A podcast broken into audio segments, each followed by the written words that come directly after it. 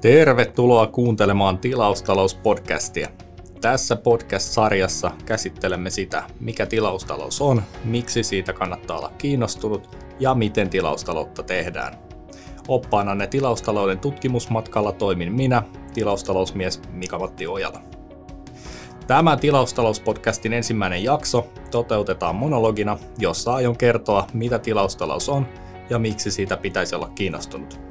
Tämän jakson kuunneltuasi toivon, että olet tietoinen tilaustaloudesta liiketoimintamallina ja ymmärrät, miksi tilaustalous on jo muuttanut maailmaa ja miten tilaustaloudella voi tehdä liiketoiminnasta kannattavampaa aivan uudella tavalla. Ja jos nyt heti alkuun lähtisin liikkeelle siitä, että kerron kuka olen ja, ja miksi tämmöistä podcastia ylipäätään on nyt päätetty sitten lähteä tekemään – Eli mä itse työskentelen yrityksessä nimeltä Easy Your Business, ja me autetaan erilaisia yrityksiä toteuttamaan tilaustaloutta omassa liiketoiminnassaan. Me tehdään sitä parilla eri tapaa. Tarjotaan siihen ohjelmistopalvelu SaaS-mallina, joka on itsessään myöskin tilaustaloutta, sekä me myöskin sitten ihan, ihan konsultoidaan meidän asiakkaita, jotta he oppii tekemään tilaustaloutta ja myöskin sitten pystyy tehostamaan sitä omaa tilaustalousliiketoimintaa. Ja näistä lähtökohdista mä olen itse myöskin saanut sen kipinän tähän tilaustalouteen. Aikaisemmin mä en ole välttämättä tilaustaloudesta niinkään terminä ollut kiinnostunut. Toki siihen liittyvät ilmiöt on olleet hyvin tuttuja ja ne on ollut mun jokapäiväisessä arjessa mukana.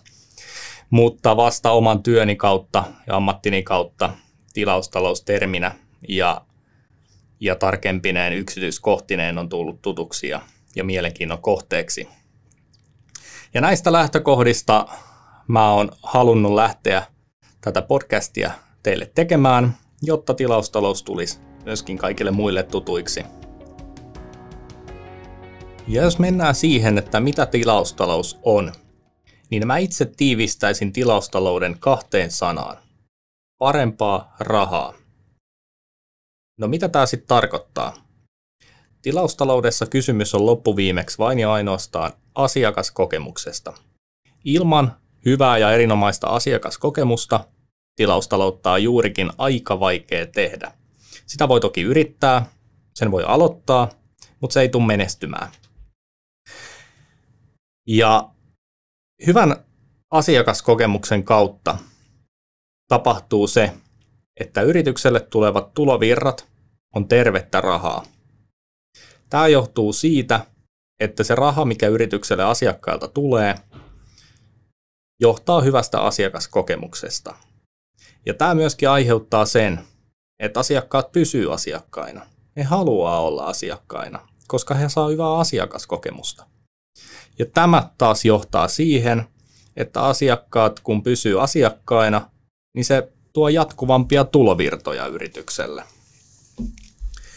Ja tämä on, on se, mikä tilaustalouden erottaa perinteisestä tuotetaloudesta. Perinteinen tuotetalous keskittyy kertakauppaan, tilaustalous keskittyy asiakaskokemukseen. Tästä vielä myöhemmin lisää. No kuten sanottua, niin tilaustaloushan on liiketoimintamalli, joka perustuu toistuvaisveloituksiin – Nämä toistuvaisveloitukset voidaan toteuttaa usealla tapaa. Ne voi olla kuukausittain, ne voi olla kerran kolmessa kuukaudessa, puolivuosittain. Hinnoittelu voi olla erilaista, voi olla kiinteä hintasta, voi olla käyttöön perustuvaa hintaa, voi olla porrastettua. Ja näistä tullaankin varmasti tällä tuotantokaudella puhumaan myöskin lisää näistä hinnoittelumalleista. Mutta tilaustalous perustuu toistuvaisveloituksiin. Ja tuossa, kuten myöskin jo mainitsin, niin kysymys on palveluista, ei tuotteista.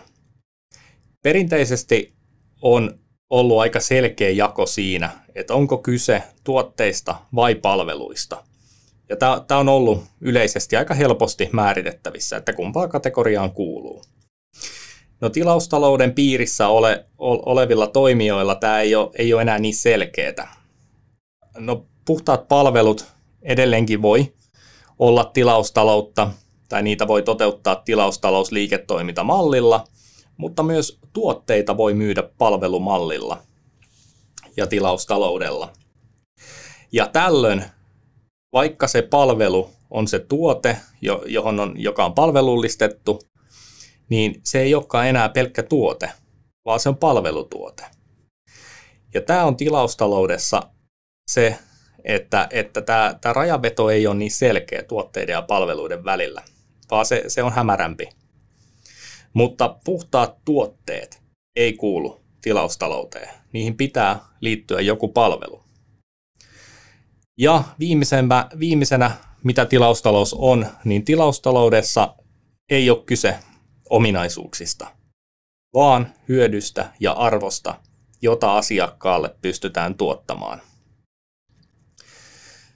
Perinteisesti tuotetaloudessa tuotteita on markkinoitu aika pitkälti ominaisuuksien kautta ja tämä korostuu erityisesti kodinkoneiden myynnissä, jossa tuotteita myydään ja markkinoidaan ominaisuuksien kautta. Ja tämä sama ei toimi tilaustaloudessa, vaan tilaustaloudessa pitää pystyä viestimään asiakkaalle, mitä hyötyä ja arvoa asiakas saa tästä palvelusta. Olisi kyse sitten puhtaasta palvelusta tai palvelutuotteesta. No sit mä haluaisin puhua teille vähän aiheesta, että miksi pitäisi olla kiinnostunut tilaustaloudesta. Ja, ja nyt, nyt päästään varsinaisen pihvin äärelle. Ensinnäkin puhutaan suuresta trendistä kuluttamisen alalla. Puhutaan, puhutaan jopa liiketoiminnallisesta megatrendistä.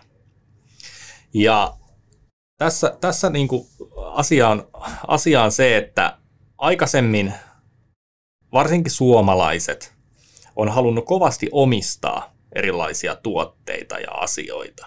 Ja omistaminen on ollut se juttu. Se on jopa tuonut jonkinlaista ylpeyttä. Mutta tänä päivänä ihmiset ei, ei enää kiinnostunut siitä omistamisesta. Se, se ei niinku tuota oikein minkäännäköistä arvoa. Ja, ja tämän lisäksi omistaminen usein myös kalliimmissa tuotteissa sitoo aika paljon rahaa, maksa, maksaa paljon. Ja tästä ollaan tultu siihen, että sen omistamisen sijaan kuluttajat haluaa arvoa ja hyötyä.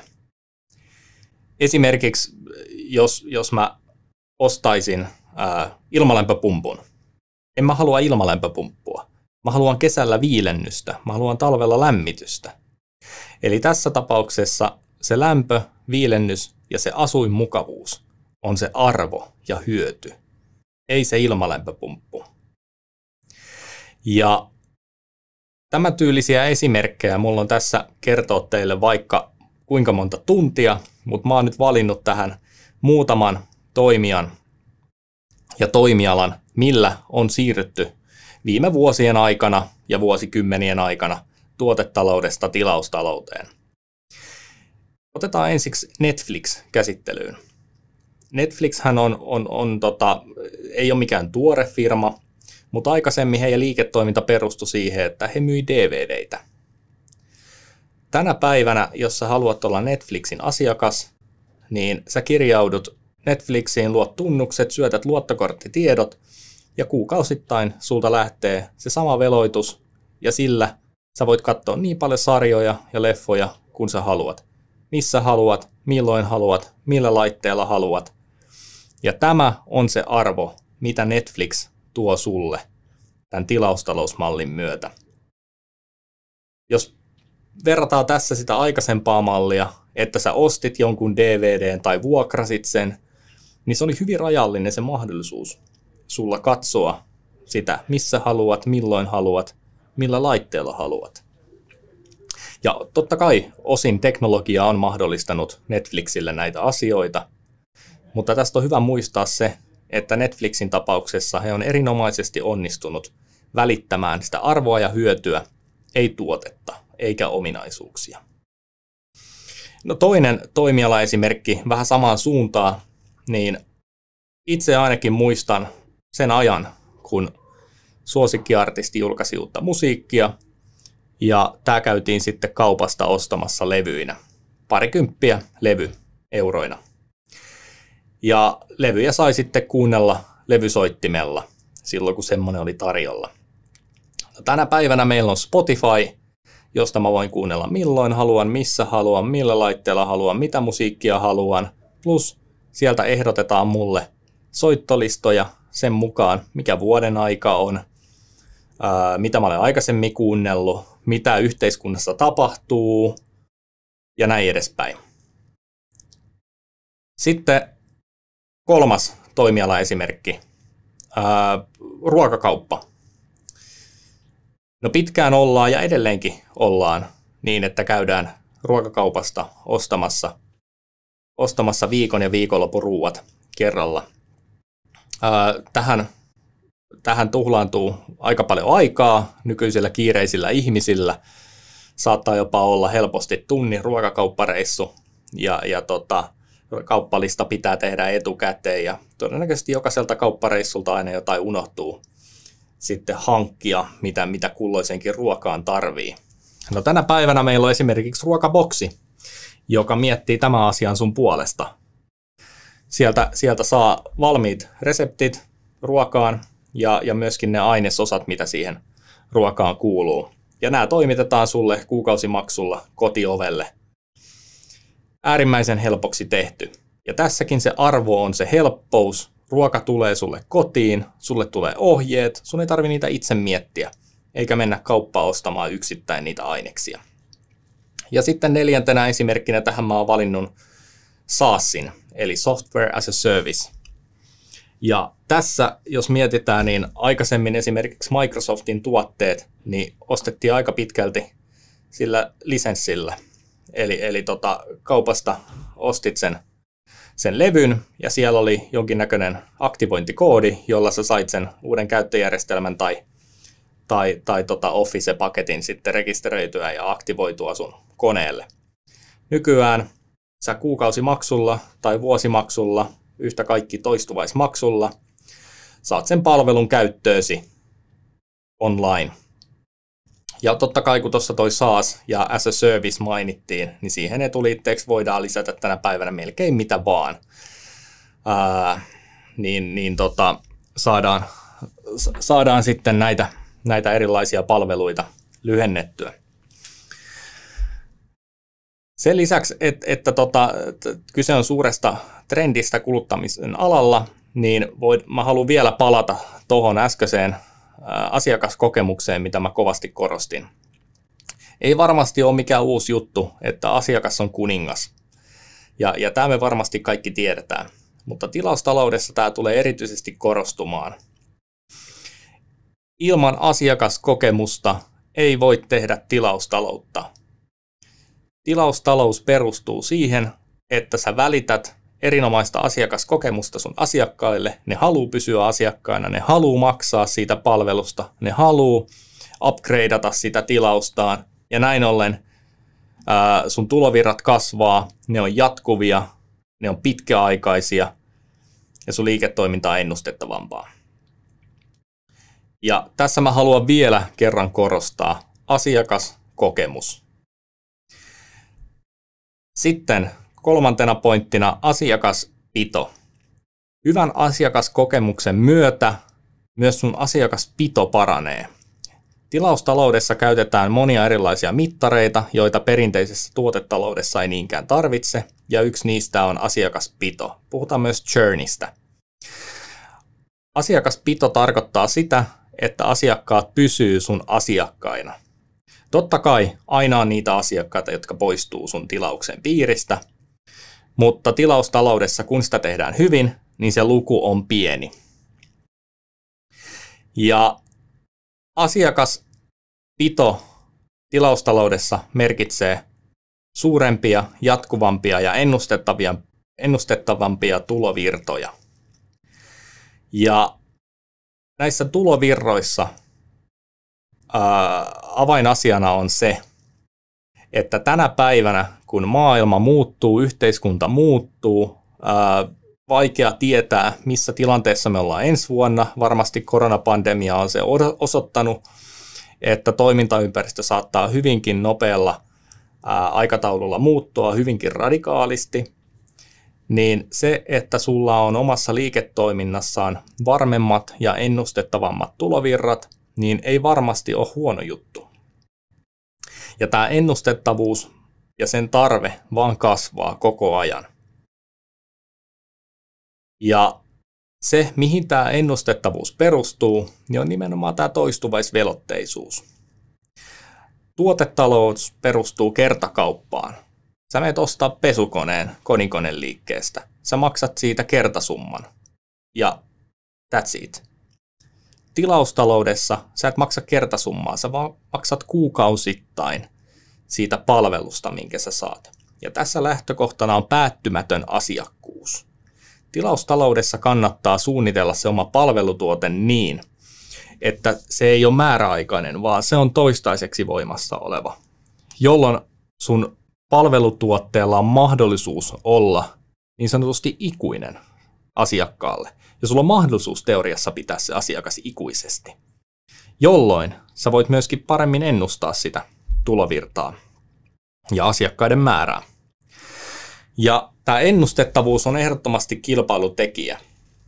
Ja tilaustalous siinä, missä se eroaa perinteisestä tuotetaloudesta, niin perinteisessä liiketoiminnassa yleensä vuoden jälkeen, tilikauden jälkeen, kun tehdään tilinpäätös, niin saadaan tuloslaskelma, joka katsoo sitä viime vuotta, miten viime tilikausi meni. Mutta ei eteenpäin. Sen sijaan tilaustaloudessa, nyt kun tässä kohtaa, kun tätä podcastia nauhoitetaan, eletään helmikuuta 2022, niin me pystytään nyt jo katsomaan, että mikä meidän liikevaihto on noin ja minimissään joulukuussa 2022. Ja tämä on ehdottomasti kilpailutekijä.